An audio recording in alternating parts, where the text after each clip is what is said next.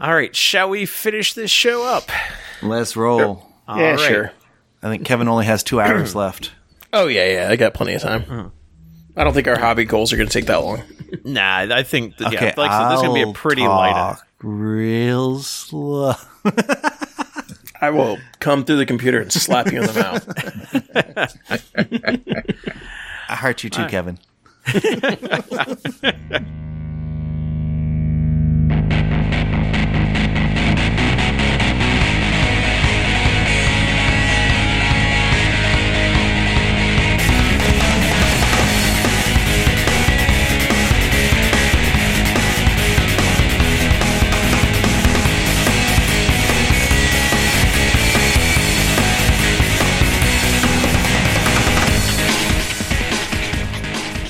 Welcome to Preferred Enemies, the Warhammer 40k podcast that knows it's is it New Year, New Army? Maybe. I'm your host Rob, Kevin, Dennis? And Richard.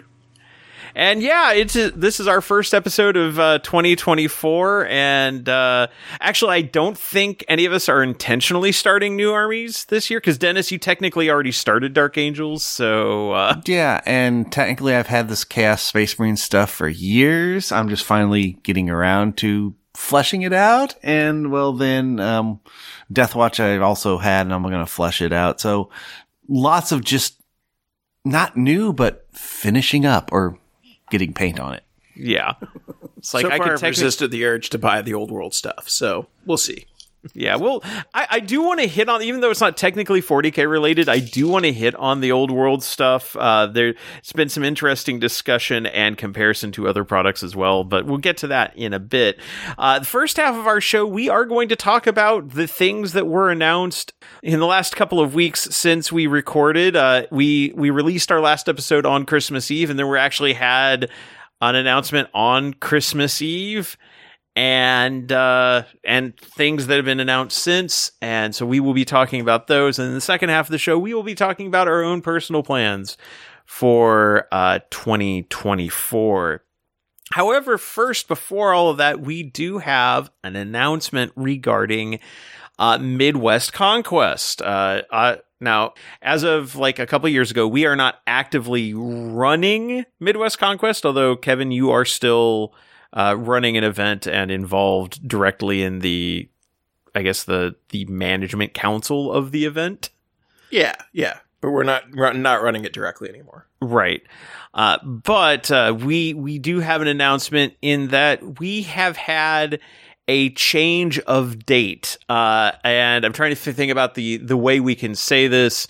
Um, due to scheduling conflicts with the venue, would you say that's accurate? I think that's yeah. I think that's a correct way to say it.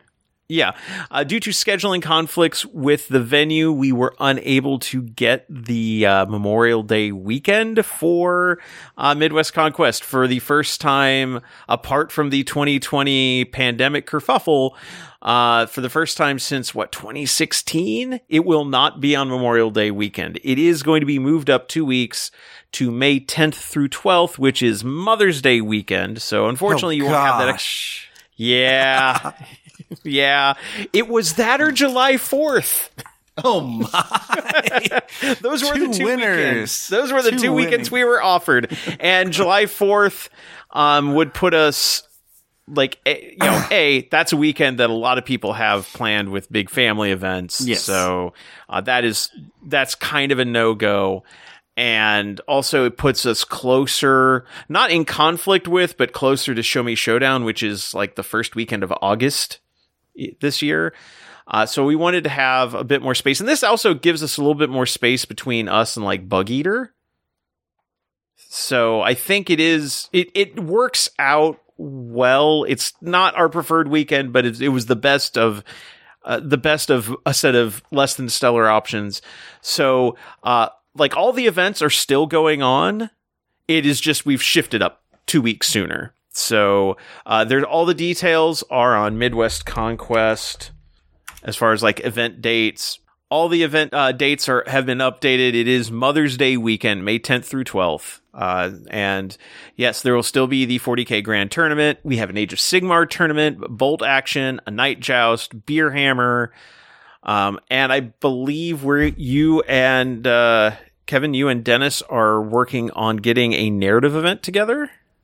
Yes. Uh, rather than doing the friendly, which we've done in the years past, we wanted to kind of do something a little bit more, uh, a little bit more narrative, a little bit more fun, uh, kind of tying into some of the ideas from the Warhammer Open narrative events and the Grand Narrative event as well. So we're we're planning on running a kind of tiered multi, uh, multiple day narrative event, helping from the uh, helping the Watchtower uh, Phi Epsilon deal with some local local business.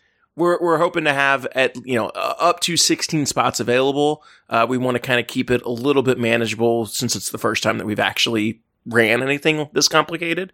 But we'll have more information posted here in the coming weeks. Uh, I'm I'm working on a kind of summary pitch document for it so we can put up on the website and let people know what they're getting into. But it would basically start out at thousand points and then escalate up to uh, the the finale being kind of a you know multiplayer multiplayer battles um, with things mixed in like potentially boarding actions and other other things if people want to play those.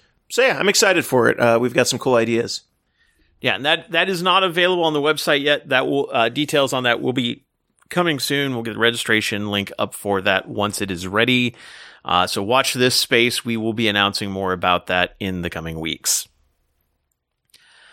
Next up, though, uh, let's talk about the things that were announced between you know between our last episode and now. Um, so we had uh, an interesting Saturday announce or like Sunday, like next week pre order announcement come out on Christmas Eve. And that was that they were reprinting as a print to order product Battle of Macragge, the fourth edition starter box. Yeah, that's. I, I don't get it. it- I mean, the crash is cool. That's Yeah. it. That that's that's the reason to buy this if you, is if you Yeah, don't have one but- of those. As someone who's seen and used the Crash Aquila as terrain, you can't put people on it very well. Yeah. It, yeah, it it's a visually interesting piece of Yes. terrain. It is not a useful piece of terrain. I so I wonder with the old world coming out, they have mentioned that there will not be, you know, there's launch boxes for the old world, but there's no like starter edition box for the old world. And they've there's been rumors of they're just going to reprint the old fantasy starter boxes. Um the, you know, the Black Reach or Isle of Blood, etc. And do those as kind of print on demand when people, you know, for people to order. I wonder if this was kind of testing the waters of like, well, let's see what an old starter box might go, you know, might do. What numbers we're going to get, how quickly we can print it.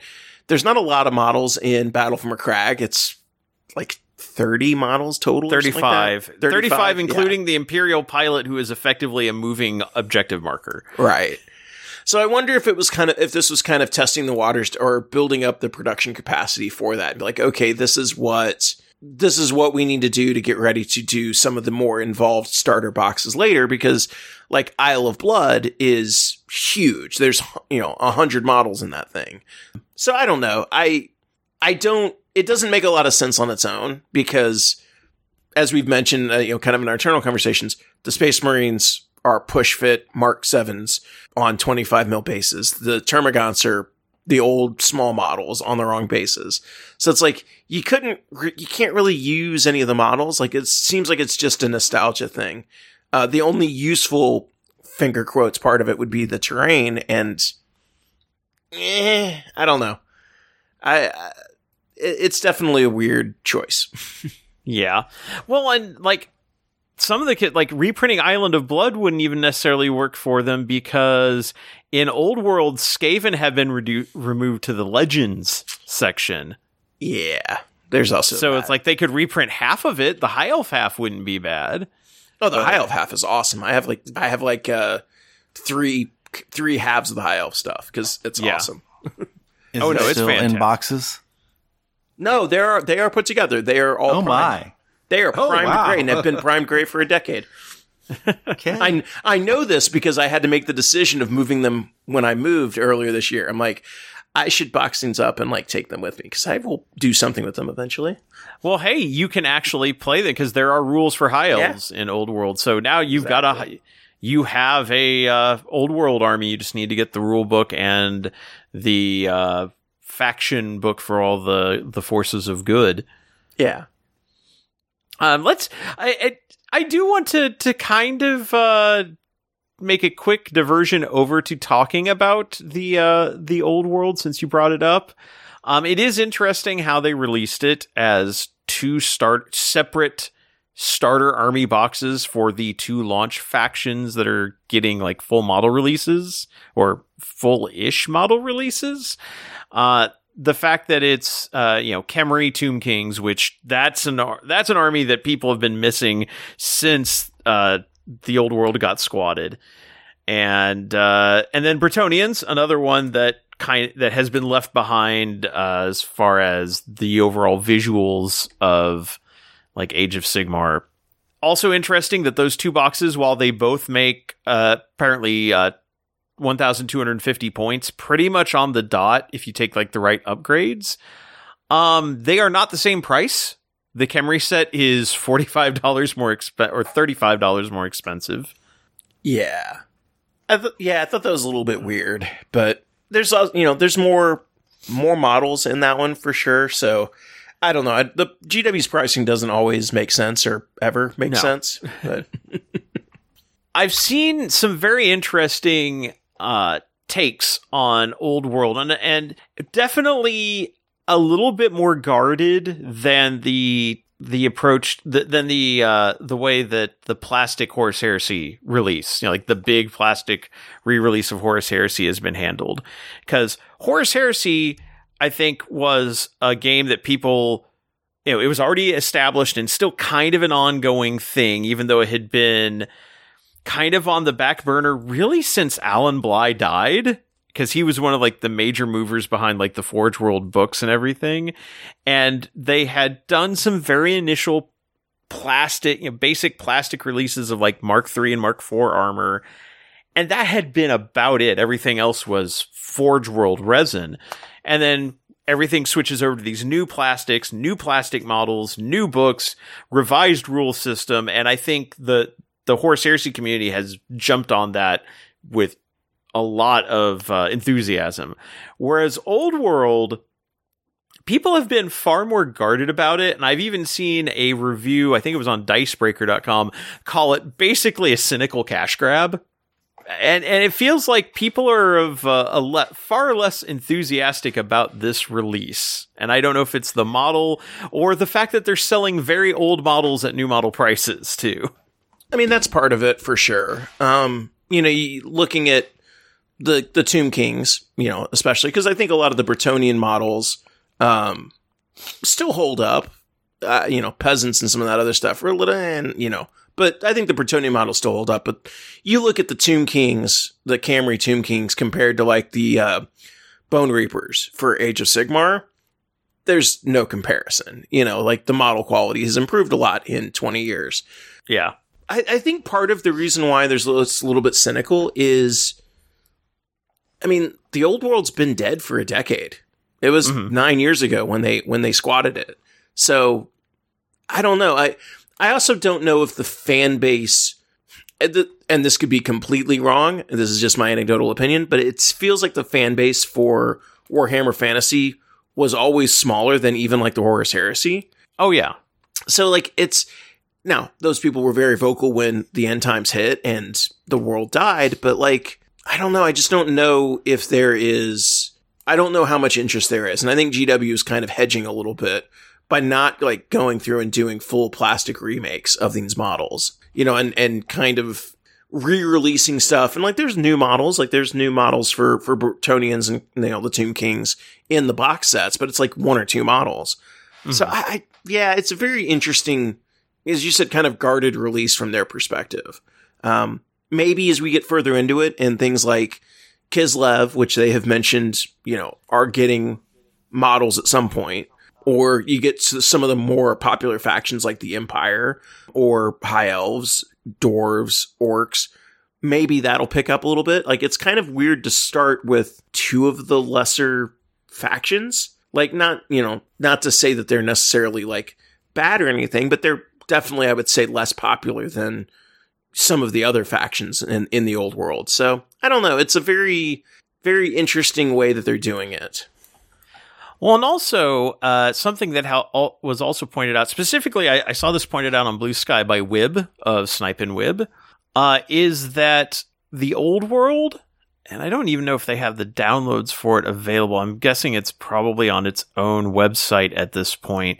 But like the main books, like there's basically like there's the Forces of Fantasy and Ravening Hordes, basically your good and evil army books.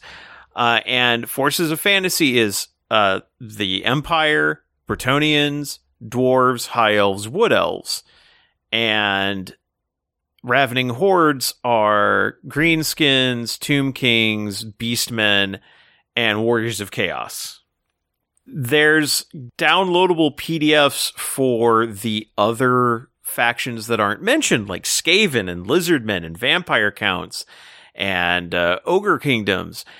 And it is and and Wib's suggestion, and I think there's validity to this, is that those factions are ones that have been actively reworked for Age of Sigmar. Like those factions now fully live in Age of Sigmar. In many cases, they've had completely revamped model lines.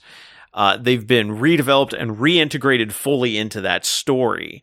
And whereas like the Empire Man has been separated out and replaced by Cities of Sigmar, which has a very different aesthetic with very little model overlap. Uh, the High Elves have been replaced with the Lumineth, which have a different aesthetic and a fully unique model line. Uh, most of the Wood Elves have just been retired. Like they're not part of the Sylvaneth line. They're something completely different. And a lot of the stuff that was in Cities of Sigmar that was a carryover from the older fantasy line has basically been cut from from the book. And so Wib's suggestion, his suggestion was that um, basically they don't want you playing the same game with playing two different games with the same miniatures. They want you to buy separate miniatures for separate games. And I think what we've seen with Horus Heresy uh, would validate that as well. Because absolutely, yeah, like all the all these new Horus Heresy plastic kits. Oh yeah, those are legends. You can use them in like crusade play and stuff, but we're not actively balancing it and it's not legal for tournaments and we don't want you playing with that, even though the models are 100% compatible. And with Horus Heresy, even the basing and everything is compatible. Whereas at least there'd be a bit more conversion work with, you know, this, the squared around basing for Age of Sigmar, because Age of Sigmar is no longer base agnostic. Right. Yeah. Yeah. Uh, no, it's definitely. I mean, that's definitely the way that they're going. They they have taken the tack that we don't want you to be able to use models across multiple games, and I kind of wonder if going forward, uh, if we start seeing more differentiation between like Chaos Demons in Age of Sigmar and Chaos Demons in 40k. Yeah, well, yeah, Chaos Demons are another one of those legend armies because, like, well, the the Vortex hasn't gone insane for the most recent time. Like, it's actually chill right now, so that like that's why like there's no demons right now, and yeah, it, so it's you know it, and it, it, does also give it a little bit of a different it, it's not just 8th edition fantasy repackaged which is also good. Like I, I, don't want them to just repackage an old game and tell you that it's brand new. They've actually from what i have read they've made some fundamental changes and the game also plays better at smaller point levels. Uh like they have a, a battle report at using just the starter boxes and it seems to there's enough units in each box that at 1250 the game plays okay. And the standard game size is 2000 which was small for fantasy sizes back in the day. So i mean it's a it's a better it you know it sounds like it's a better game overall but it is weird that it's like yeah we don't want you actually using this stuff together. Like a, uh, that we we want you to buy new stuff for a new game or buy old stuff for a new game. Sure. Yeah. I mean, I I get it. I, part of part of the reason for releasing the old world is like nostalgia and people who want to play, you know, a game. People who still want to play a game that's basically been you know dead for a decade. Um, so I don't know. I, it's I, yeah, I also I mean, yeah, I also think there's a lot of Total War Warhammer fans they're trying to pull in. that's true too. Because uh, let's face it, I think the response to Total War Warhammer and the fact that there have now been three of them released had convinced Games Workshop that there's actually still money to be made. Yeah, So no, that's true. Well, for that, it's just where is that money coming from? Because a video game is a lot cheaper investment than a this is Warhammer very, army. very, very true. Although the way uh, Creative Assembly sells DLC, maybe not as much as you might think. Yeah, yeah, that's true. That's Um, that's been an issue. Well, the, the thing that's kind of frustrating though is if that is their goal, you know, to try to take like the total war Warhammer crowd and convert them to play the old world, there's a bunch of factions that don't exist. like Mhm. that's there's a bunch of there's a bunch of things that have been kind of cut out. So I don't know. I'm I hope it works. I hope they can take this in a direction and make it kind of its own game and make it its own thing.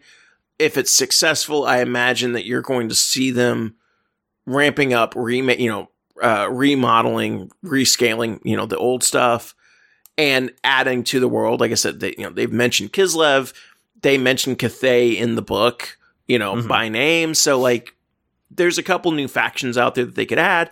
They could always go back and add Chaos Dwarves later too, like you know, and add some of these other factions back in if they if they decide that it's worth it to like Uh, do a line revamp. Cha- I say Chaos Dwarves are legended right now.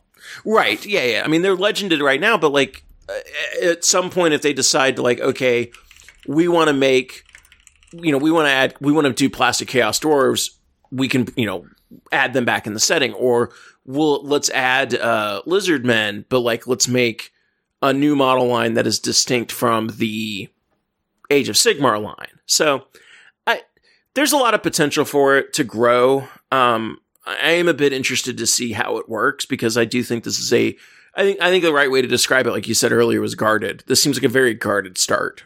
hmm So yeah, I'm.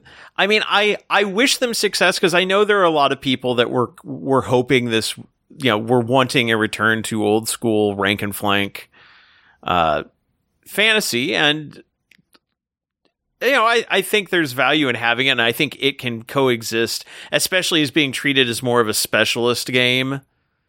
You know, it can coexist along with 40k, just the way Horus Heresy can coexist, or it can coexist with Age of Sigmar, the way that Horus Heresy can coexist with uh, 40k. So I think it it can definitely be its thing, and if they're willing to to drop the money, and I imagine the design costs are relatively low because they don't have to re-release a lot of, you know, they're they're not designing a lot of new miniatures, just a few here and there. So break out those old those old uh, molds and just reprint a lot of ancient plastic that is still dated 2003. I will say though, the starter box. I this is another thing I wanted to compare this to. Um, a few months ago, and uh, if you follow our Facebook page, you've probably seen the the models that I painted. But a few months ago, uh, Games Workshop sent us the Legions Imperialis uh, starter box, and then it was delayed because of issues with the rule books. So we had I had to send back the rule book, and then they sent it back to us. So like it got delayed uh, a few months, but. I remember first cracking open that starter box, and the minis in there are fantastic for as tiny as they are. And They're they're really cool to paint. Um, the vehicles are awesome and amazing in the level of detail they have. Like it's really neat models. You cannot build a legal army with that box in no way, shape, or form. Like there are not enough models for any individual faction to build a legal force and the way force like the rules are set up you can't even combine them into being a legal force because one of the factions has to be like 70% of the army and there's no way to even make a playable army out of what's in in the box. Like you can kind of cobble it together and play with it but it's like i think somebody did the numbers on it. I can't remember who but like the solar auxilia in there actually have more points because of the tanks that are used than the space marines have and even then you can't build legal formations using all the tanks because of how the tank because of how everything's set up so it's like it is a beautiful model set and a hot garbage starter box, which is frustrating. And we've seen that happen with other products in the past. Um, you brought up Island of Blood. That one was another box where it was literally unplayable out of like you could kind of play it, but you couldn't build legal forces out of it because of like how the force generation with like percentages of heroes and stuff worked in fantasy back in the day. Also, the original book box didn't include points. they forgot to put a point sheet in. You know, I mean, honestly, that's a upgrade over currently. I think the way they're doing it because uh, you know all the points are incorrect when you open the book anyway. So don't Shit, include them. true. Yeah, fair enough. Yeah, no, they've they've yeah. There's some of these starter boxes where it's like this is clearly just to get models out, and you have to buy other things to be able to play. So as a starter box, not great. But I Yeah. do like the fact that at least the old world ones do seem to be fairly balanced. The two ones that are out there, Yeah. um, you know, so you can at least someone you you buy a box, your friend buys a box, you just collectively spent six hundred dollars to learn to play a brand new game. You could at least take it out, build it, play a game with that, and have like a roughly balanced experience. So that's good. Yeah, that is good. And uh, honestly, you know, a 1200 1250 point army for un- with the rule like the full $70 rule book for less than $300 is not horrible. Like I can't I, I can't really fault the value even though it's it's a large out outlay from the beginning. It's it's not the worst price I've seen for for what all is included in that book, or, you know, in those boxes but uh, it, it'll be interesting to see if they do release new like additional starter boxes for each of the factions that are still in the game yeah as pri- you know and uh, the downloads apparently for the legended factions are will be available once it's out. So i don't know if that's like once it ships. Uh it, yeah because i don't see it anywhere on their like downloads list yet but i also don't know if the game ha- let's see the old world. Okay so it does have its own website um explore the old world I mean, it kind of makes Yeah, it sense. They don't look like put they have they don't yet. put the downloads out. eh, You know, they, they they they don't put the downloads out for other things until like after they release. So the the fact that they released the um 10th edition stuff kind of early in waves was really more to build hype. So as long as it's Yeah. available, that's that's all that matters. Fair enough. Fair enough. Anyway, let's pull back out of the old world and get into the 41st millennium uh, because then we had our actual Christmas release, our Christmas announcement. And I was surprised that they actually had announcements geared up for Christmas and for uh, Boxing Day. So Christmas, we got the reveal of the new Deathwing Knights, like Deathwing Assault box. What, what Dark Angels we have Or- heard on yeah. high? Yes, indeed. uh, and we get a new a new plastic Belial, which Belial has needed a new model forever. Well, with him and Asmodai getting revealed, that's half the characters. Because we've still got what Ezekiel and Samael need, And Lazarus. and Lazarus. Well, no, Lazarus is he's a Yeah, Primaris. plastic. Yeah. Oh, is he? Okay, cool, cool. Yeah, he's a, he was he was brand new for like ninth edition. Oh, okay, that's what I think where I was. I was waiting for a reprint of him. I didn't realize he was the ninth. Got it. No, no, he yeah, he's already he's he was like their first Primaris captain character they did for Dark Angels. So, I understand now. but no, uh, Belial has needed a new model for years and years and years, uh, and so it is he gets a a nice dynamic model rather than just standing there, which is nice. Um, and like and much like Asmodai, his base is very extra with like a flaming skeleton, just you know, kind of standing there and like stuck into the ground next to him. Because, I mean, where else are you going to put your flaming skeleton, right? Yeah. I mean, Dark Angels aesthetic. I get it. Yeah. Uh, and then in addition, there's the Inner Circle Champions kit, which I like. They're very, you know, much like all things with the Dark Angels, they're playing this very close to the vest. Uh, they don't really say who they are or where they come from. They are secrecy incarnate. Well, here's what I like about them is I like the hooded heads. I like the whole Oh, the hoods aesthetic for is the Dark Angels. fantastic. And so this is a squad of hooded guys with great swords. I love it. No, they look they look great. No no love argument that on how icon. they look. I love that icon. That Yeah. the the the standard that he has, like the wings folded. That's just amazing. and I'm not sure if they are supposed to represent the the risen or not. It's very like it's very very unclear. We don't know. Uh, it's it's pronounced the Riza. The Rizza. Do they have the Riz? My children are so disappointed in me now. and then we get a uh, set of Dark Angels upgrades that not only upgrade your standard like power armor models, but also upgrades for Terminators, including like custom shoulder pads, a plasma cannon, like Stormbolter fronts, power sword, and then even like the uh the Raven Wing kind of back banner wing for to put on the new Outrider bikes. So you can officially have Raven Wing Outriders and a tiny little uh, Watcher in the Dark to follow you around because why not?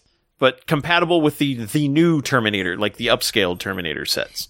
Right. And so that's my quandary is when all this stuff hits. I know they've announced this box with Belial, but going forward, are they going to actually make Deathwing Terminators? And if they do, are they going to, I'm assuming then there'll be a normal Terminator box with this upgrade sprue added.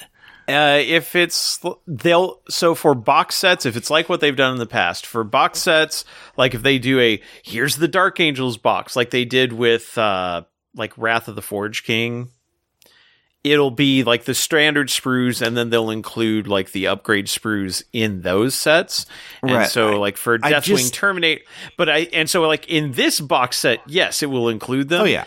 in the future, you will buy a Terminator box and you will buy a Death uh, Dark Angels upgrade. Okay, that's what I was afraid of. but eh, I mean, the nice thing is like right now the Dark Angel, Dark, yeah, the Dark Angels have a Watcher in the Dark, and because like my old Dark, my old Dark Angels Terminators have a Watcher in the Dark, and my old, or not old, but my the regular Terminators come with a teleport Homer, so I guess maybe I get both. Eh, it's kind of the same thing. Watching the dark teleport Homer, Yeah. same function.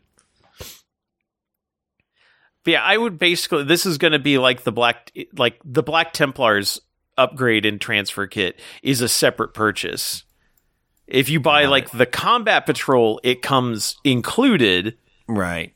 but if you buy like you can't buy the like for example, you can't buy like just a Black Templar squad separately. You buy a Space Marine squad and then you pay 35 bucks for the upgrade kit.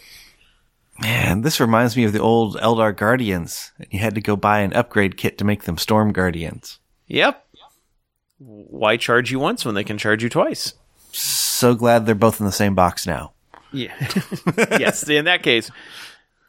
But yeah, the uh, Deathwing Assault, it's 10 Deathwing Terminators, so it's two boxes of five Terminators plus two sets of uh, upgrade sprues, and then a s- set of five of the new Deathwing Knights.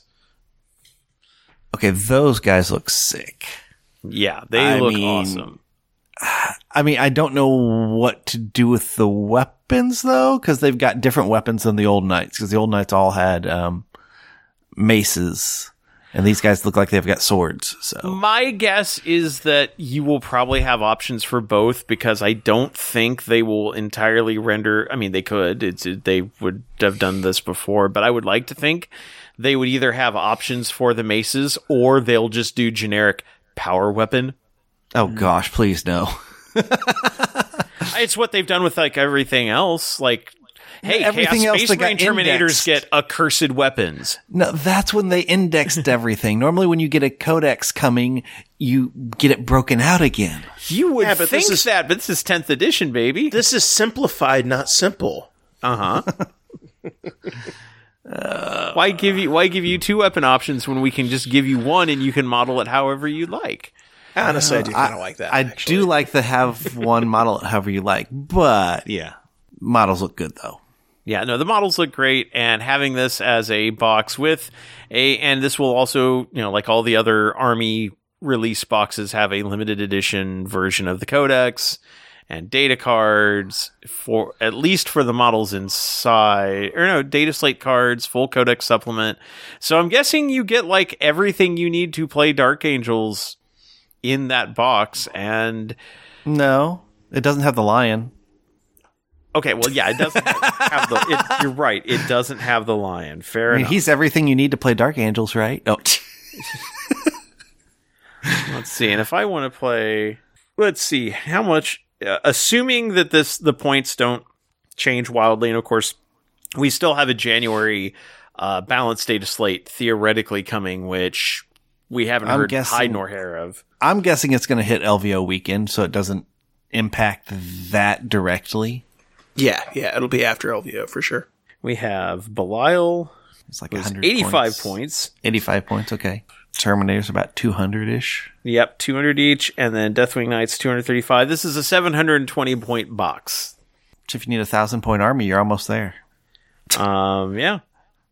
Hey, maybe Asmodai and the Inner Circle companions will be that extra point you need to go to a thousand.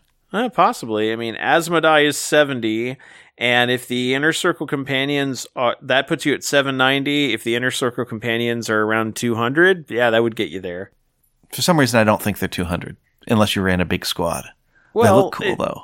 I mean, it depends on like, are they considered Terminator levels of power? They could be like 180 or something. Right. I was going to say they, they're not in Terminator armor though. No, they're not in Terminator armor, but they might They look be more Terminator. like Blade Guard Yeah, with the yeah, they kind of look more like Blade Guard. Well, if that if they're Blade Guard, that would make them. Blade Guard vets are 90 points for three. That's why That's that's that's why that's why Blade Guard vets are like so nasty. Is they're really tough and they're only ninety points. Yep. But if you had a, let's say you have a unit of ten or of like six blade guard, that's 180 points. So we're back to Oh, where, yeah. See, so We're good. so, and how many unique uh five six or figured, you know, are displayed? So yeah, six. There you go. It's so 180 points. Let's say. okay. So yeah, theoretically, with all the with all the new stuff released, you could make a thousand point. And I'm assuming Inner Circle are going to count as Deathwing because everybody in the Inner Circle is Deathwing. Yes. Um, Asmodai would obviously count as Deathwing. So Yes. yeah, you could, yeah, theoretically, y- you would get very close to a thousand points with yeah. the with just the new releases. I mean, I find that exciting where you get just a box with an army, add s- some stuff for flavor. Here's your thousand points. Cause I know down here in Dallas where I've been playing, I've been trying to inch us more towards like the 2000 point game, but everyone's still, they're happy at a thousand. So Hey, I mean, if that's where they're that, that that's a sweet spot where you have enough models that you can have a few different units that do very different things, but you also don't get overwhelmed with building and painting and transporting and playing.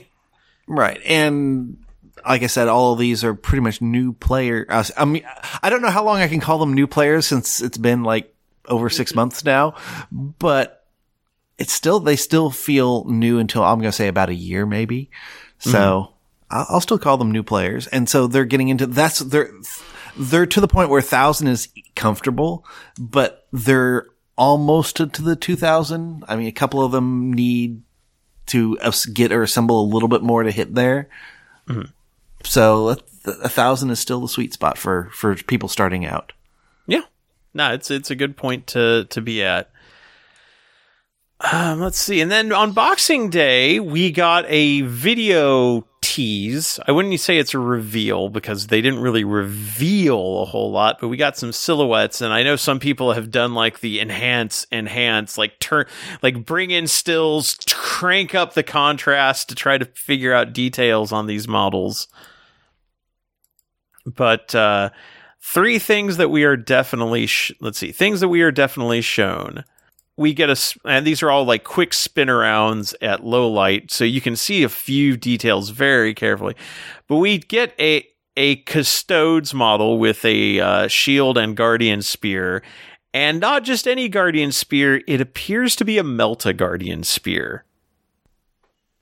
That would be cool if they were if they got the Melta and like the Plasma Guardian spears because those are currently only Forge World resin. So Right. That would be That'd be really nice. And it's somebody on a hero rock, so I'm assuming it's going to be a character. well, and he's got a big fancy like fin behind his head. So Yeah, I yeah, I was when I first watched this, I was so like I was trying to figure out what it was because the that f- plume fin is Looks very Votann-y. yeah, it doesn't look Yes. custode, so it was like throwing me off for a bit. And then Kevin, you're like, "Oh no, that's a guardian spear." I'm like, "You're right, that is a guardian spear." I don't know how I missed that. I mean, maybe this is a character who was an original Votann that got adapted into the Custodes. it could be a it could be a Deathwatch a, a new uh, Deathwatch uh, master that actually has a pose that doesn't suck. Nah, that'll never. I mean, it's not. It's not. But a, a Votann who was a part, a Watchmaster and is just using the Custodes spear? Sure, yeah, whatever. We'll go with that. sure, sure. He's he looks a little tall for a Votann. I'm just saying. It's the tactical rocks that adds Right. it adds like a good foot. Yeah. uh, and then um, the next model we see in spin around is very obviously a Kroot. Like, there's no questioning that that head and hand. But he, it's a Kroot on what appears to be a giant lizard, and uh, that's interesting because it's not a like a Krootox. It's it's not. Yeah. He's not riding uh, anything that we have traditionally seen. Uh, you know, Kroot riding. It, it looks almost like it's got uh like catfish barbules around its face, like kind of hanging down from its mouth. Oh yeah, yeah.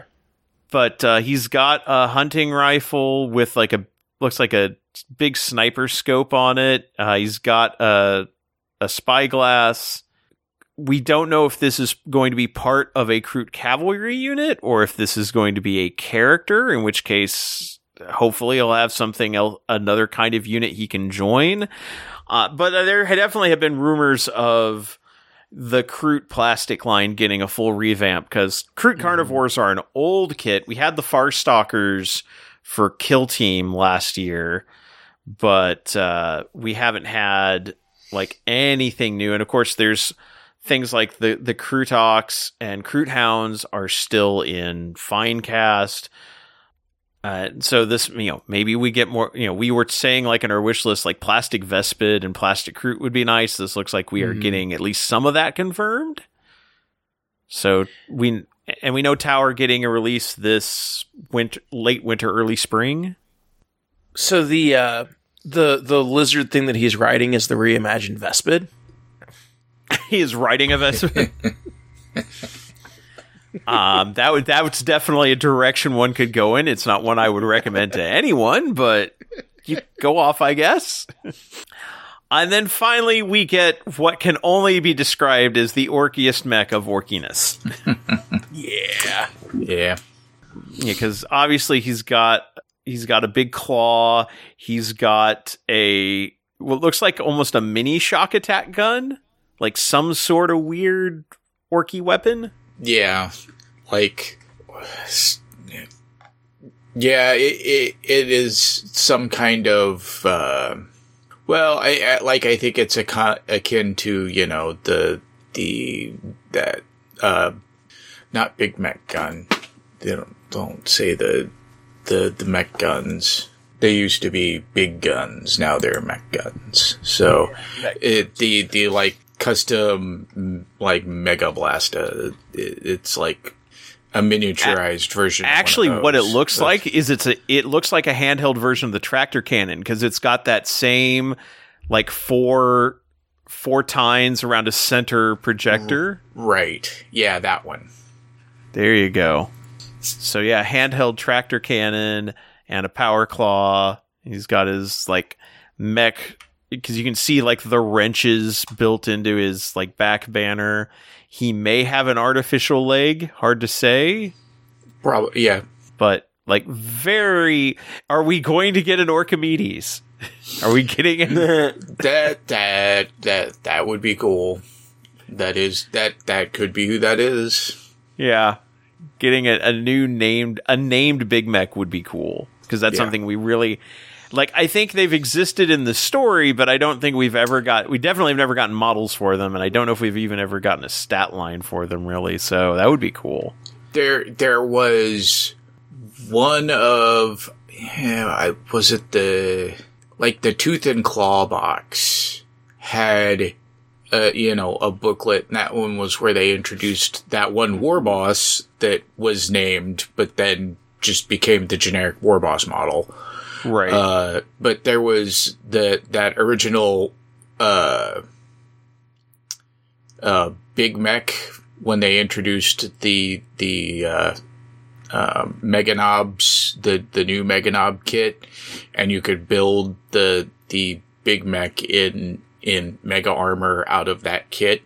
One of the not long after that, one of the the booklets that came in one of the you know boxes, I think the Stormclaw box, had like a formation that used that big mek model and had gave it basically its own like s- special rule as a named big mek. Mhm. But that's really the closest we've had. Yeah. So it is cool to see more options coming for orc characters. So that is that is cool. And even if it just ends up being a generic big mek, it's a really nice Yeah. looking model. Yep. That's it. So that is that is what we have been teased with for 2024. So, and obviously we like orcs were coming out I think around the same same time Dark Angels were or at least like on the roadmap they were like right after Dark Angels. So that and Custodes and Ta- or Custodes and Tau are all on the roadmap, so none of those CSM. surprise me. No, no chaos teased yet. They're they're kind of still holding close on to that. But it's still listed as, as in the first part of this year. It is so, which tells me it's going to be near the end of this. So, the, like these three codexes are coming probably next after Dark Angels, and I don't know if this indicates what order they're in. If it's going to be Custodes, then Tau, then Orcs. I think Orcs were earlier than that, but we'll see. Uh, then on the 29th, uh, we had the results of Miniature of the Year. Uh, and recount. it was it it was closely fought from the sound of it. They only had seven hundred. What they say? Seven hundred and fifty-two votes. That seems low. That does seem su- that was surprisingly low. They showed off like some of the models, like the honorable mentions, uh, Ionus Cryptborn, which that is an awesome looking Dragon Rider. Like that one is cool. Death Leaper is a neat model. I don't know why he has a cape yet, but I guess he like cape. Yeah. I mean, that's how you can see he's leaping. Yeah. Um, Vashtor is a weird model.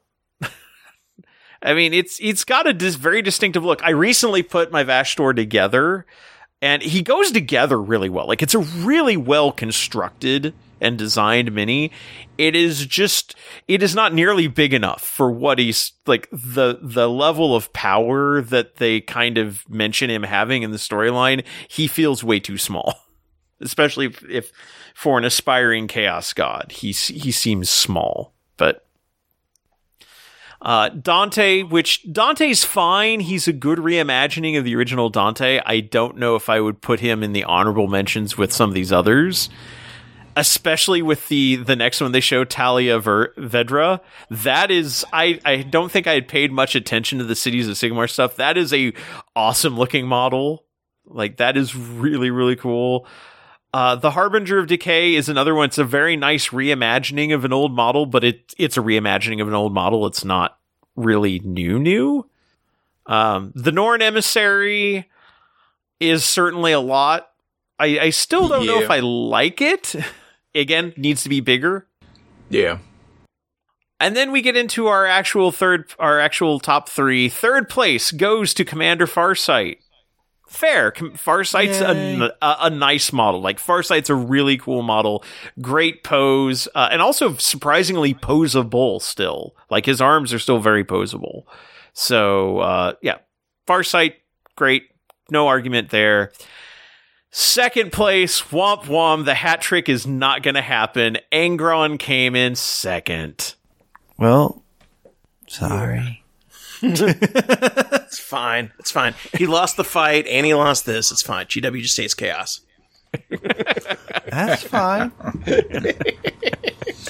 Look, No, You would- honestly- you wouldn't be a chaos player if you didn't say that. You realize exactly. No, exactly. Ex- well, honestly, that's any faction in 40k that you're like, oh, well, GW hates X my faction because of X Y Z.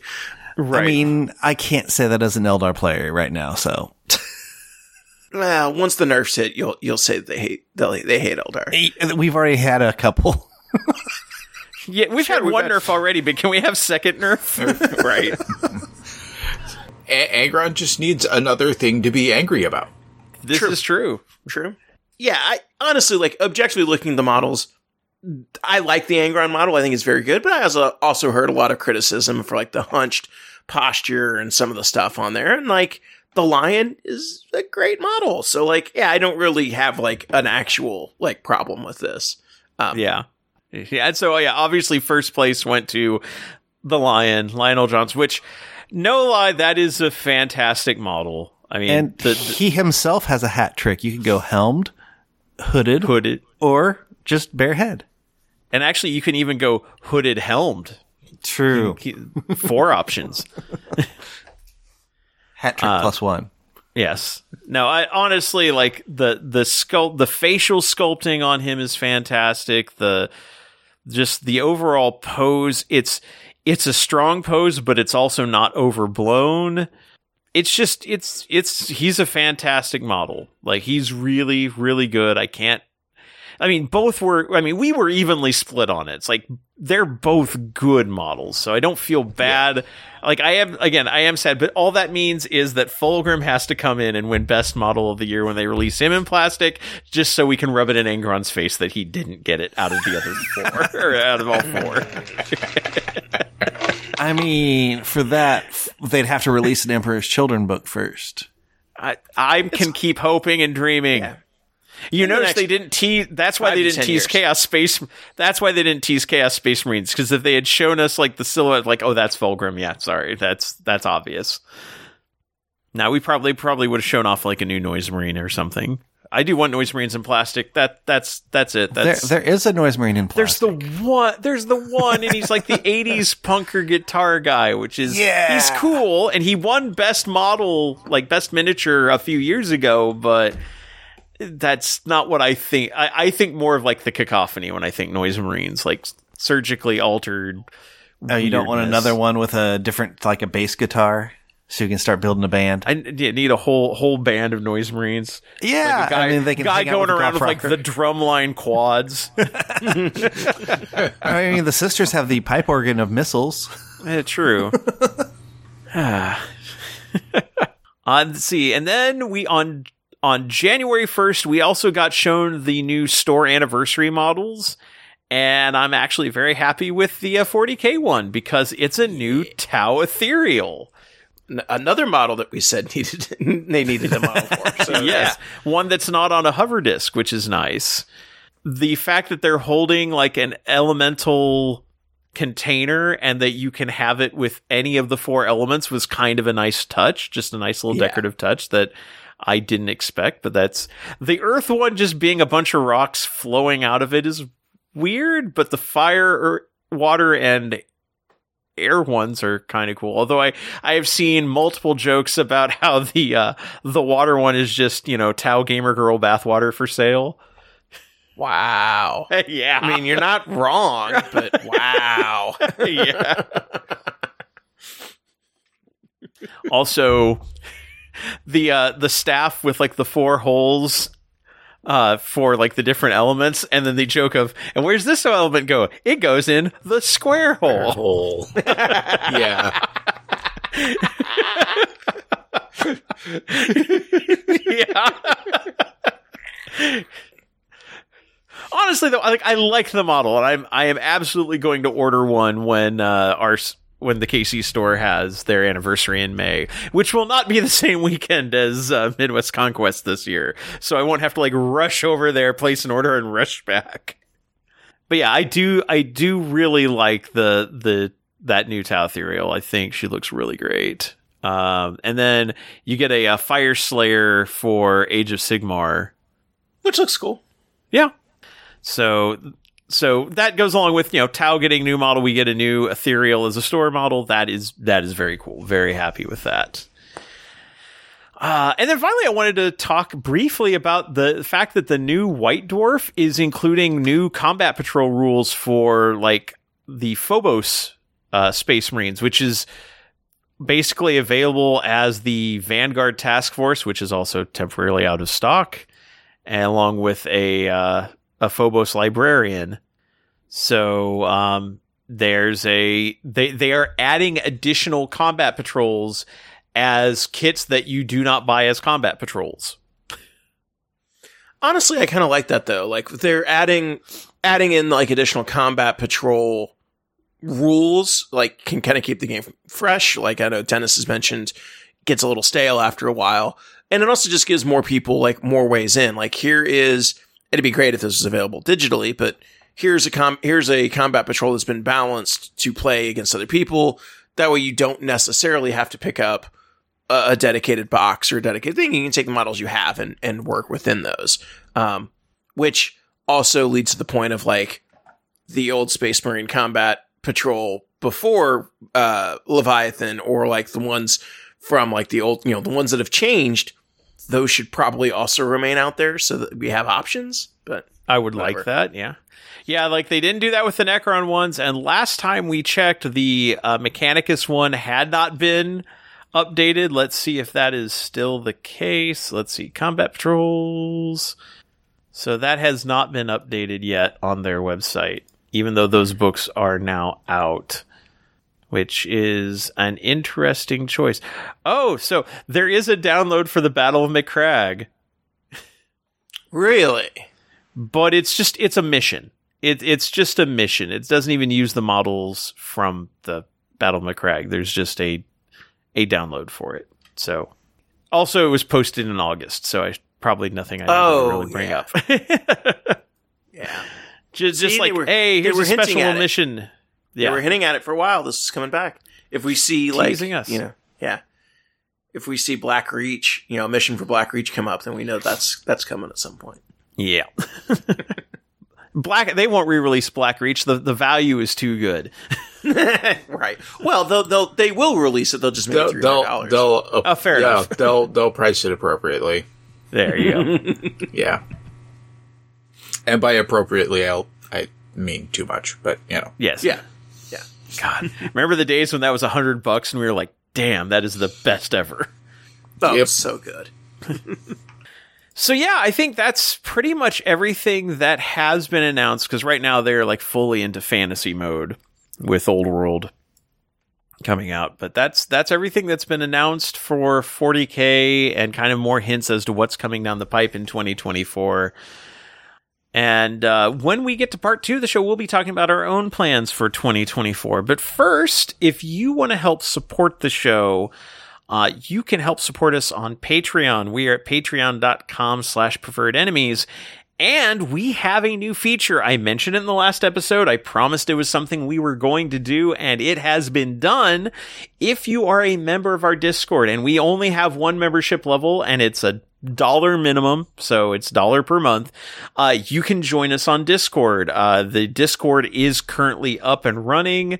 Uh, we are still kind of uh, setting things up a little bit. We have a set, so we have the main preferred frenemies chat channel, and then we have a separate chat for the painting table, where uh, so people can post you know pictures of what they are currently working on without flooding the main chat channel with uh, hobby figures or you know hobby pictures. Um, we may end up uh, creating a separate channel for people who may be looking for you know once we get more people on the Discord.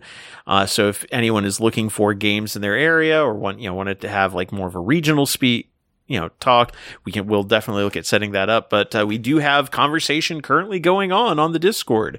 So if you want to join us there and join the community that we are that uh, you know have already been listening to the show and uh, you know want to you know want to talk with your your fellow preferred frenemies. Uh, it is again you just go to patreon and support us at a dollar a month. And if enough people put that in it does add up. And you guys are currently supporting our hosting our uh, recording service replacing microphones. And now you can be part of our community on uh, discord. So we would really appreciate it if you joined us there uh, so we're going to go ahead and take a break for sponsor identification. And when we come back, we will be talking about our personal plans and resolutions for 2024. See you in a bit. Miniatures. We build them, we paint them, we love them. That's why we also want to get them to the battle and back again safely. And that's where KR Multicase comes in. They offer a complete model storage and transport system. They offer a wide selection of core trays for standard sized miniatures, as well as custom cut trays for specific models. KR's trays are made of a soft foam, available in a variety of colors that won't scratch or snag your models. And to protect the foam, the trays are carried in easily stackable, swappable cardboard cases. They also offer a full range of Kaiser bags, backpacks, and aluminum cases for transporting your KR cases. You can even choose from pre built tray selections to suit your army, or use the autofill app to find just the right trays for your particular force. Whatever your game 40k, X Wing, Warm Hordes, or Historicals KR Multicase has the cases to fit your needs. You can find out more at krmulticase.com. KR Multicase. Soft foam for your figures, hard cases for the soft foam.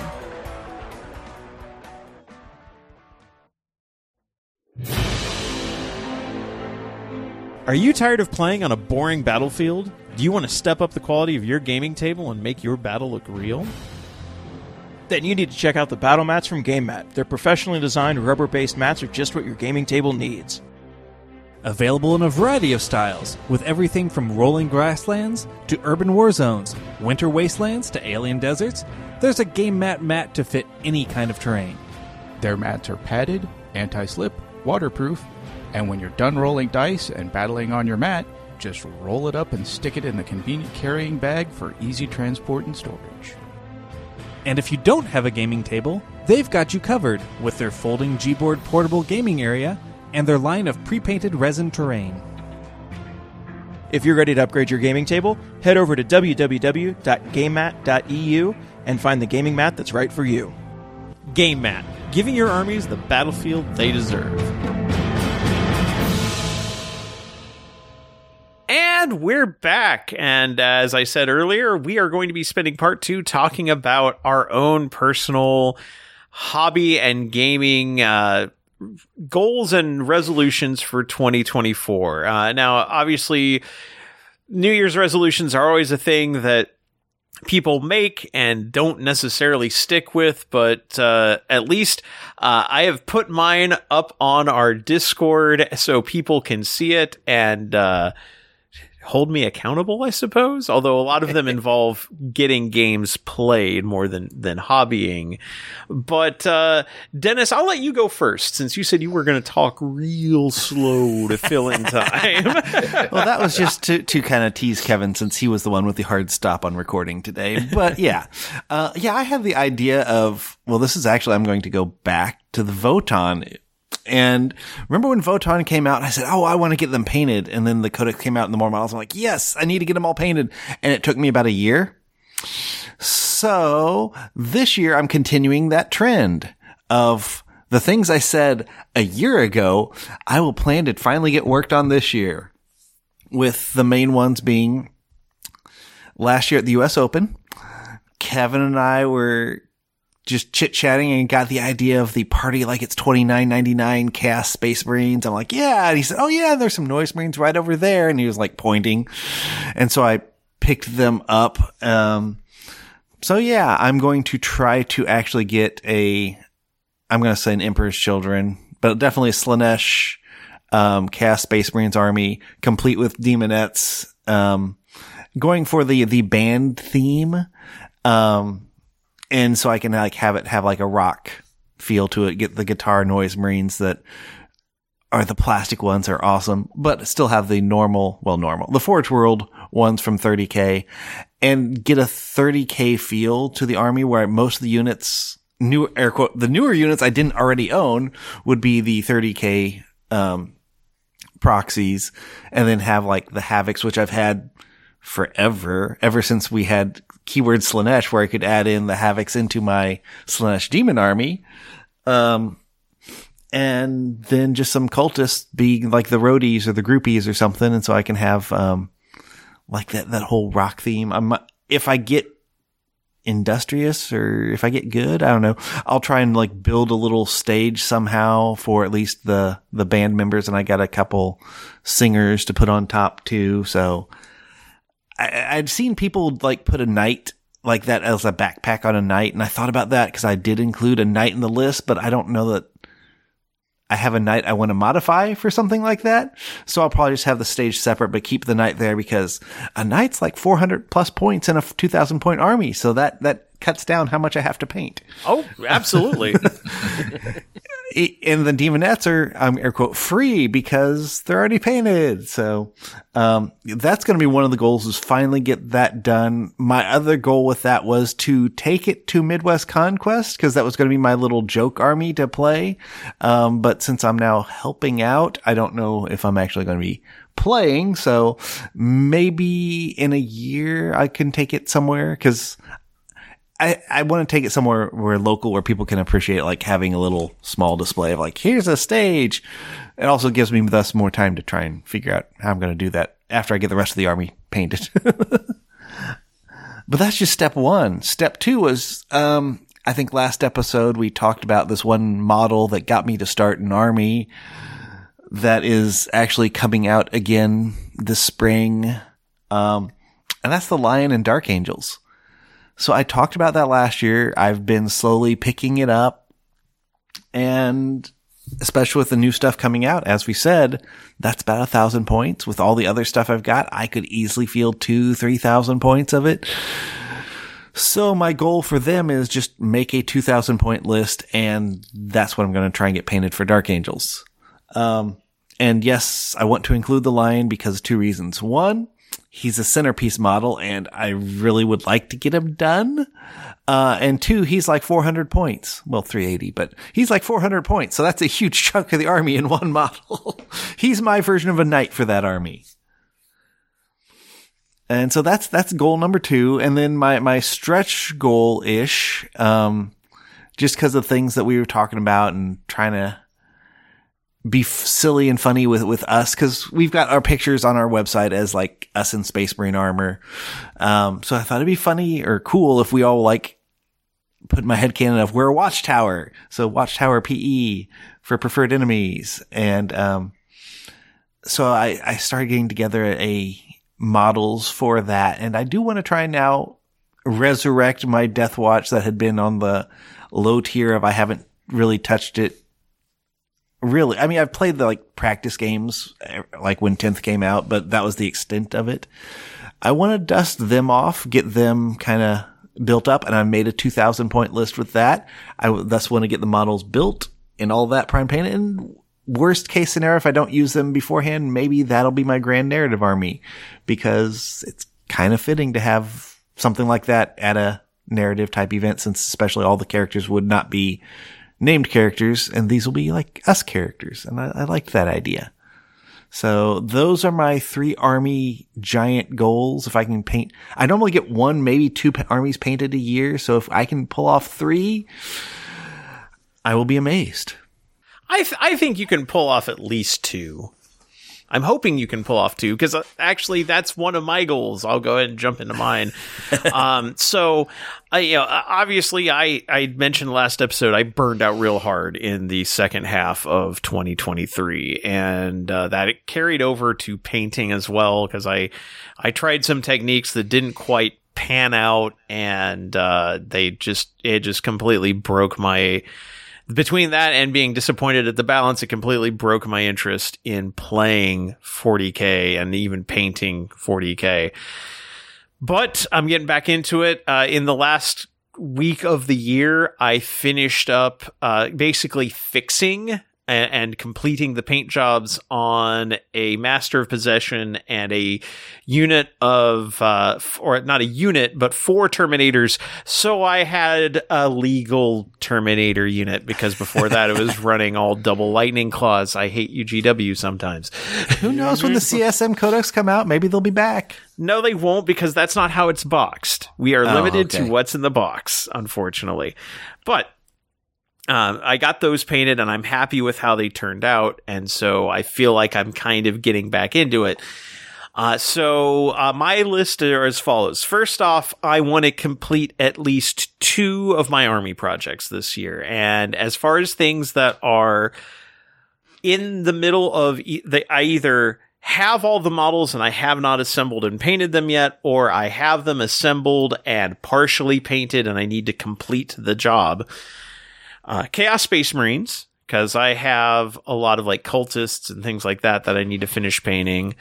Blood Angels, which I have primed, and a number of them are base coated, but I need to actually like finish painting them. Sisters, much in the same case. I've started on them, but I need to finish like basically replacing a lot of the the older metals with plastics. Not all of them. Like my See- standard battle sisters are sticking around, but like I'm replacing the Repentia and the Seraphim especially. And Rob, that's one thing I think might derail me because Sisters Codex comes out this summer-ish. Yeah. think. And there might be new models, and I might get derailed based on that because I also like Sisters. yeah, see, because for me, Chaos, I know Chaos Space Marines are coming out probably late spring, and Sisters are probably coming out early, you know, like sometime in the summer or early fall. Um, so that there's definitely, you know, there's definitely a, a incentive to get those two finished up. And in neither case do I have a ton of work to do but I just have to sit down and do it. Uh, others I put out there Imperial Knights because I have a pair of Armigers and a Dominus that need to be built. Um, Eldari, I still have Craft World Yeah. Waifu ready to to build and paint. Um, that one is is on the list. I, I don't know if how, if I will end up getting to that. You know, it just depends on how I'm feeling about the other two armies that I do. You know, about like Sisters and Chaos Space Marines. We don't know when Blood Angels Codex is coming out, so I've got a little bit of a reprieve there. And then I also threw Stormcast and Hedonites of Slaanesh for Age of Sigmar uh, because I like the Stormcast I have built and primed and ready to go. I just need to actually get painting on them. And then uh, Hedonites of Slaanesh, I have an army's worth. Uh, I need, I have a number of the, a few of them built and primed. I just, but that, that, that and Eldari would be the ones that take the most work. Knights are also unbuilt, but it's three models. I think I can probably knock that out because Knights actually paint decently fast, especially if you have an airbrush, which I do. Uh, so I'd like to finish up two projects by the end of the year. Like that would be that would be my ideal painting goal for now. I also know that somewhere in there is a army that I'm going to have to paint for the raffle at Midwest Conquest. We haven't decided on what that one is yet. I am not counting that as one of my hobby goals. That it, these are personal army projects, not not uh, raffle projects. So So you have more armies to paint than I do.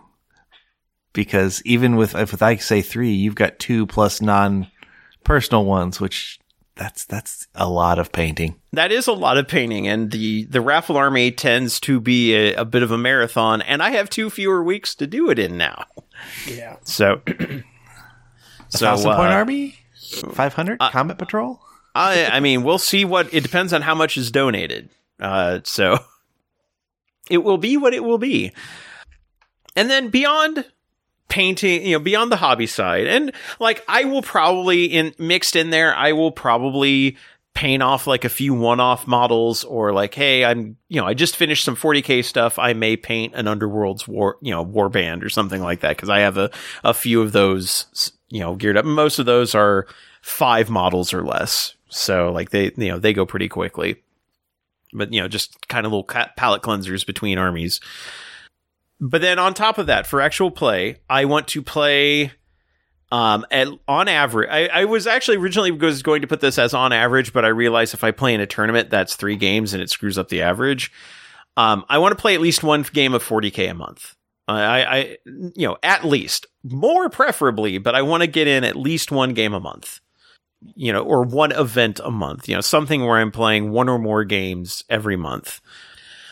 Because I, I just, I need to get back into it. And, you know, if I just focus on, like, I'll probably start off playing Tau just so I'm playing a fully painted army.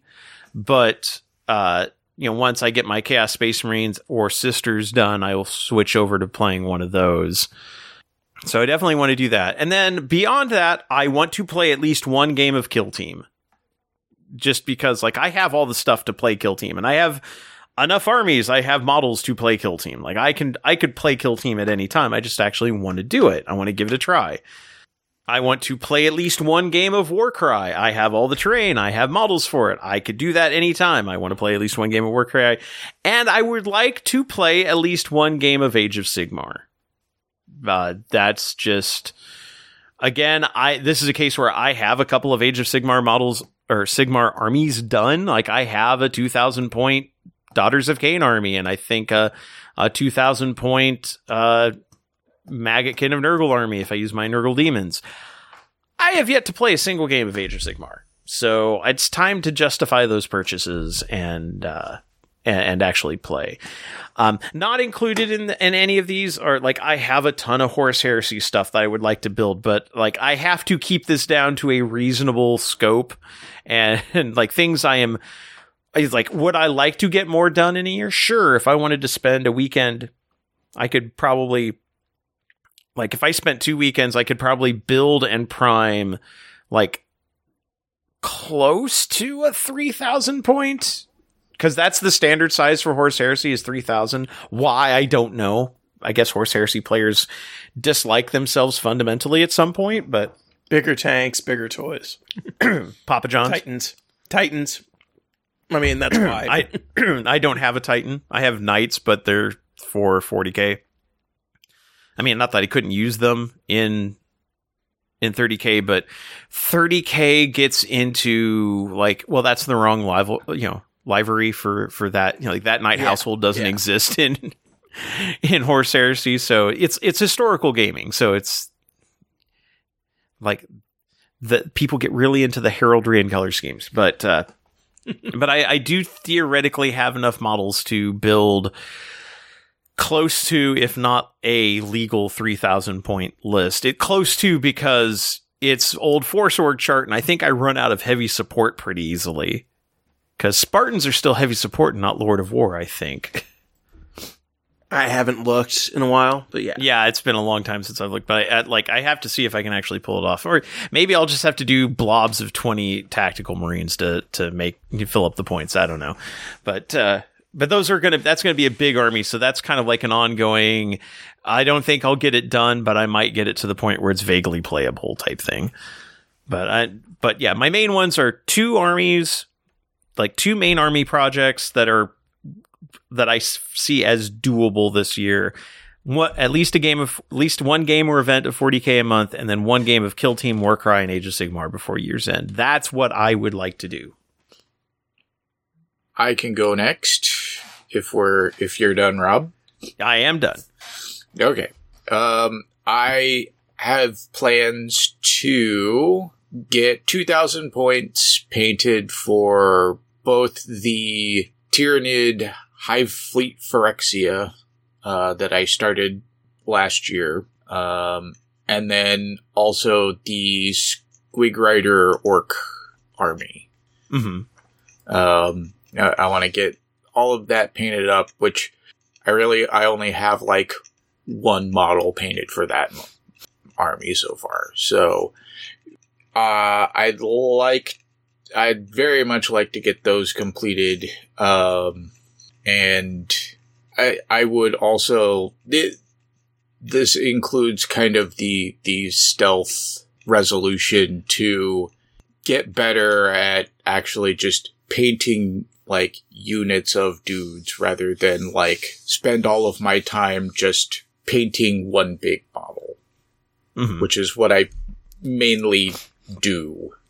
And then like once it gets to, I need to paint a, ten, a unit of 10 of these models. And then I like just completely run out of steam in, in hmm. my painting and stop for a while. And then, yeah. And then find another there, big Richard. model and then, and then I go and paint that big model instead. all the squads of 10 I just have t- terrible times with, and I have to cut all squads of 10 down to five because I think five's the maximum I can do at a time. Yeah. Army painting is a is a particular discipline. In fact, uh, uh, Miniac just released a video about finishing up a. Uh, I think it was an army he was painting for the. Game of Ice and Fire minis game, but he is primarily a single model like display painter, and so painting an army, paint like batch painting a unit, just like burns his brain out. Like he's like, I have to try to push through and do this, but it sucks. It doesn't work for how I normally paint. So it sounds like you have kind of the same problem. Yeah, basically. And and just being able to like not have to spend hours and hours and hours on just one mini, like, you know, be able to paint it to an acceptable level and then say that the model is done. And, and you know, that's that's a that's a big goal for me. I I do also want to play more, so I could I should be able to help out with your resolution to to play more, Rob. Hmm Well, and if you want to do that with me, I think we can solve each other's problems. Right. we can just just schedule some time and uh, find it. You know, there's a couple of places locally where we could easily get games in. So Yeah. Yep. So that that's that's pretty much my goals. all right. Well, my goal remains, as always, to impulse buy models and then not paint or build them. Uh, and You them sit in the you have got that down to a T, sir. I, I know. I, just applaud you know I I, I want to put the I want to put the easy goal out there that I know I can accomplish. Um, which yeah, I mean I didn't just go do that yesterday. Um, but. No, uh, I do actually have some hobby goals. Uh, first and foremost, uh, and again, kind of starting off with an easy one, I want to finish up the few models that I have left for my Tau World Eaters army, uh, because I'm going to be taking that to the narrative at LVO in two weeks. So I really have to get those done. Um, the models are built, the models are primed. I just have to slap chop them, which I can do, you know, in a couple of days and then you know, and then do the gore effects and all that stuff. So I, I will get those done. But I've got uh, a Maulerfiend conversion out of a Ghostkeel. I've got a uh, Hellbrute that I converted out of a crisis out of a, a, a broadside, and then I picked up two Remora drones uh, at the Grand Narrative, and I'm turning those into uh, Lords on Juggernauts. So. Um, Oh, cool. yeah. So like I think that'll be a cool visual, you know, visual way to do it. So yeah, uh, so that's the big thing. I got to get those done in the next two weeks, which I think is absolutely doable since they're built, converted, primed. I just have to paint them. Um, the next big thing that I have is I want to get my boarding actions terrain primed and painted um, because I want to be able to bring that to Midwest Conquest so that we can use it in the narrative for you know side missions, things like that. Uh, and I've got two full tables worth of boarding actions terrain. I think that'll paint up pretty quick and easy. I just have to do it. So, so you're good on that. Don't need me to bring mine. Um, I would still prefer you to bring yours, okay, because know, just- mine's yeah. probably going to be gray plastic. I'll try and, and prime and airbrush it a little, not airbrush, prime and dry brush it a little bit, but we'll yeah, see. I mean, honestly, what I'm gonna the reason why I kind of want to do this is one of my projects is I really want to try to work more with oil washes this year. So like, that's kind of my thing. Is like, oh, board the boarding actions train stuff will be a good excuse to do oil washes for you know grime and effects and stuff like that. So you know, trying trying some out trying out some new techniques to you know see if it works and can get terrain done quickly. But also, I I, I do want to get the ter- boarding action terrain painted just because I have it. I would like to be able to use it and get it on the table. And then the third goal that Before I you go elsewhere, uh, I will let you know. Remember how we said boarding actions might we uh, it might be dying. We don't see anything. No, when I was at the Citadel a couple weeks ago or last week, they were still selling. They had boarding action um, books and the um, train there. So it's it's still out there. I have seen I have seen the boarding actions terrain box uh, at one of my local stores like this this weekend. So like, and you know the books and stuff are still there. So yeah, people are still it's still being made. It's still being sold. Hopefully, it's still being played. Um, I had heard rumors at one point that there was supposed to be like a White Dwarf update to kind of even out some of the 10th edition issues with what with um, boarding actions, but I don't think I've seen that yet. But yeah, I hope it. I hope it continues. I, I think it's a good game, and I think it's a good way to play, assuming that you can get to it. You know. Well, if you on on the warhammer.com website, uh, if you go under like 40k wait like shop 40k ways to play, um, all the Arcs of Omen book are still available, uh, and they do still have the boarding action terrain. It's not listed as like temporarily out of like out of stock or anything. They even have like the the Void War bases if you want the uh, the basing material specifically for boarding action. So it's, I mean, it's still actively being sold. They haven't like quietly retired it or anything. So that's nice. Good. That's really good. Because I think it is a cool way to play. Like I think it's neat to have, you know, to have that type of stuff. It's just I would prefer the, I would prefer there to be a cheaper terrain option. But yeah, I know GW isn't going to do that. But um, so that's kind of my second goal is to get my boarding actions terrain painted, and that's kind of a mid-year goal because I need to have that done by the beginning of May. Um, and then kind of my ongoing rather than trying to like lock into I want to get this army painted, I want to get this done, I want to get this done. My third goal is really just to paint more models and get more pictures posted up on uh, my Instagram account. So uh, I've been talking about this for a little while, but uh, as of last month, I think I think I did it right after the last episode that we talked about. Um, I created a uh, miniature, uh, in a, uh, mini Instagram account for me, preferred enemies underscored Kevin. And I've been posting pictures and reels of the Tau World Eaters army. Um, so the, the final pictures, stuff like that. Uh, and then I'm trying to, I think I've got a couple more units that I need to post. And then I'm going to start posting work in picture, uh, work in progress pictures, uh, on the models that I'm painting for LVO. And then I'm going to start you know, I want to, I want to use that as motivation to continue to post regularly, be posting work in progress pictures, final updates, final models. And rather than like kind of use like, okay, I need to get, you know, this Votann army done, or I need to get this World Eaters army done. I can kind of just use it to paint whatever as long as I'm painting, taking pictures and like posting updates. So And, I'm and get your Votann army a- done. And get my Votann army done. But I'm I'm trying to use that as kind of a uh, motivating factor to try to get to get these kind of one off models that I have that I want to paint and you know and things like that because I've got Legions Imperialis stuff I want to paint. I've got I've got all my Votann stuff. I've got World Eaters, uh, more World Eater stuff to do for my regular World Eaters army. I've got Chaos stuff. I've you know I've got a lot of I got a lot of my pile of pile of shame. But um, you know, I, I want to start being able to get through that. And I think that using the Instagram account to kind of bounce back and forth between those projects and kind of help keep me motivated, I think is, uh, hopefully will, will help. No, I think that that's a, that's a good way to kind of motivate yourself to, to break, you know, like dig through those, uh, those piles and it's like well if i if i have a goal to put this all online so it's a it's a form of accountability really Yeah.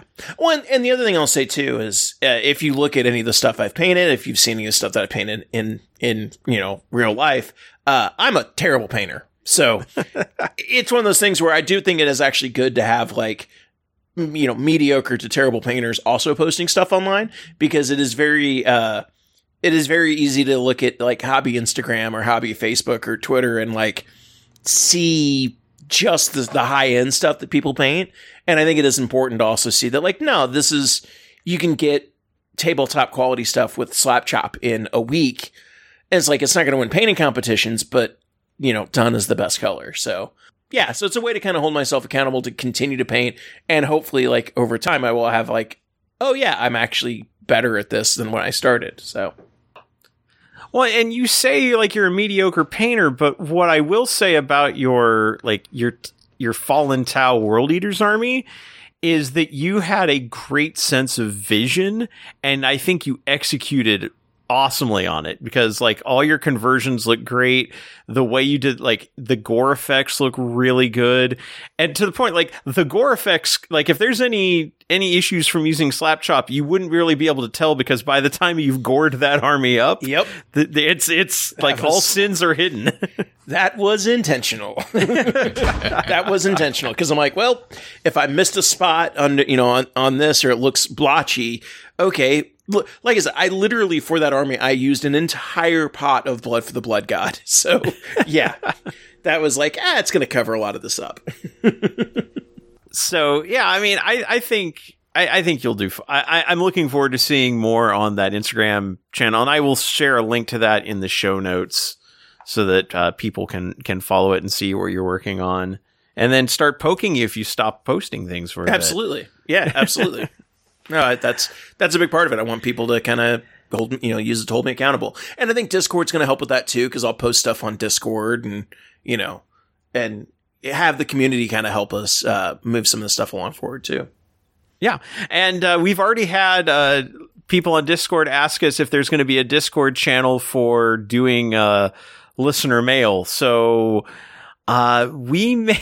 I don't know if we're going to have a return to listener mail. As I, I told them, it's like I love doing listener mail, but it always eats up a huge portion of the show, and we end up with like four hour episodes, which is a ton of editing. But if there's demand for it, especially if we get enough people on Discord asking questions or wanting to ask questions, it, we may bring it back at least on a semi regular basis. Maybe not every episode, but, uh, and, and thing is, also on the Discord, people can ask us directly. So if people have questions, if you have a question and you want to ask us, the best place is going to be on that Discord because we will answer you in as close to real time as we can. So, uh, and all four of us are there, so you can reach any of us.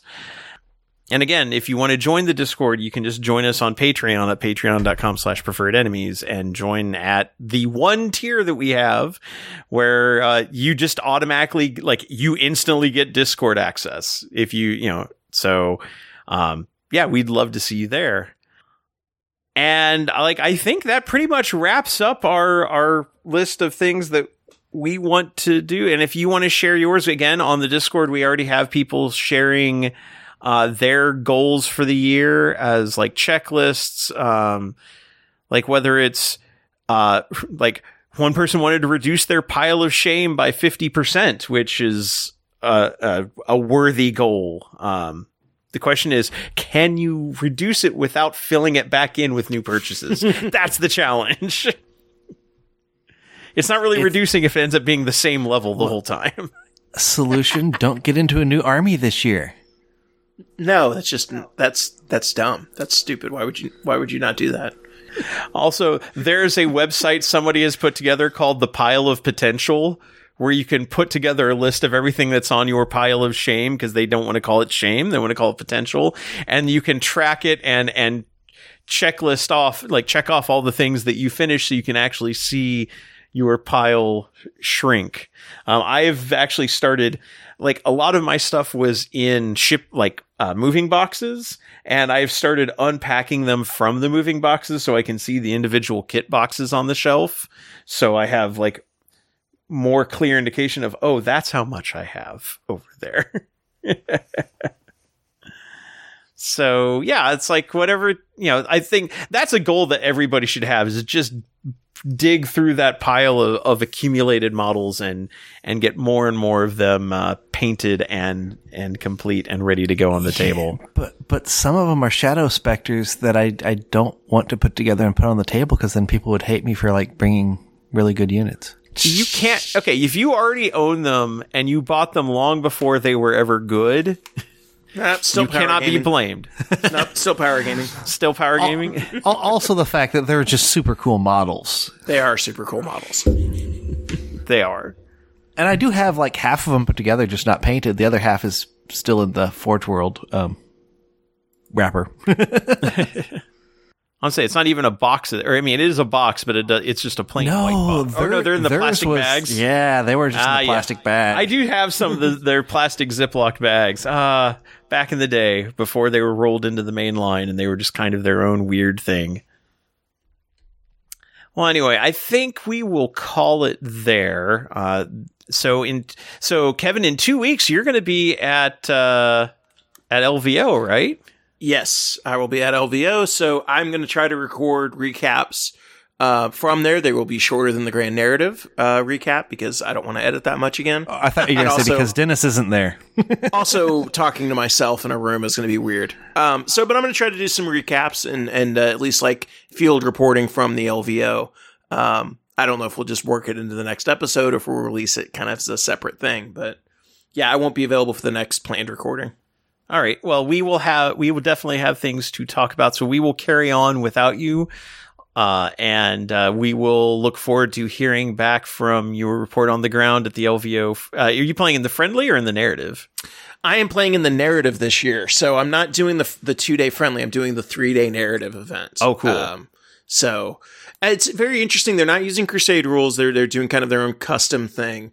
Uh, the games are a lot smaller. I think they're going to be a thousand points a piece, um, and then the final day will be um, like either two v two, two v two, or four v four at like a thousand points. Yeah, so it's very interesting. I'm I'm excited to see what it's uh what it's actually going to look like. Well, cool. I, yeah, I'm definitely like I, I'm definitely curious to hear. And I imagine they're are they not doing Crusade because a like something we have talked about kind of offline is that you don't get enough games in a weekend to necessarily get that full Crusade feel. Yeah, and I, I think there was I think that was part of it. They wanted to they wanted to avoid like the you know just the fact that yeah you're going to wind up not really progressing a lot. Also, there's a lot of bookkeeping in Crusade, um, and especially if you're using it just for like the weekend, you don't really engage with all the things like battle scars. You just you you just if you roll a battle scar, you just spend the points to remove it because you're not playing this long term. So, uh, yeah, they they just decided that they thought the uh the the Crusade format itself was a little bit too clunky for the event, so they're trying to do kind of their own thing. So I'm interested to see how it, how it works and how it's different than the Crusade event, um, because I do like. There are elements to Crusade that I really like. I like that your army progresses and gets better over time, but also, yes, it can be very clunky. Yeah. Well, and also with only a few armies having their crusade rules out now, it leaves a lot of armies out as far as having things that are tied specifically to how they play. And right now, the only crusade rules we have are very tightly tied into like the fourth tyrannic wars, so it may not feel right for what they're doing. Right. Well, I look forward to hearing back up from you on how that went and uh, if it may help shape what you're going to be doing at Midwest Conquest based on your experience. So yeah, we'll be back in a couple of weeks with uh, no, uh, with uh, news and new coverage. But until then, from all of us here at Preferred Enemies, I'm your host Rob. Kevin. Dennis? And Richard. Good night, good gaming, and good luck going into 2024.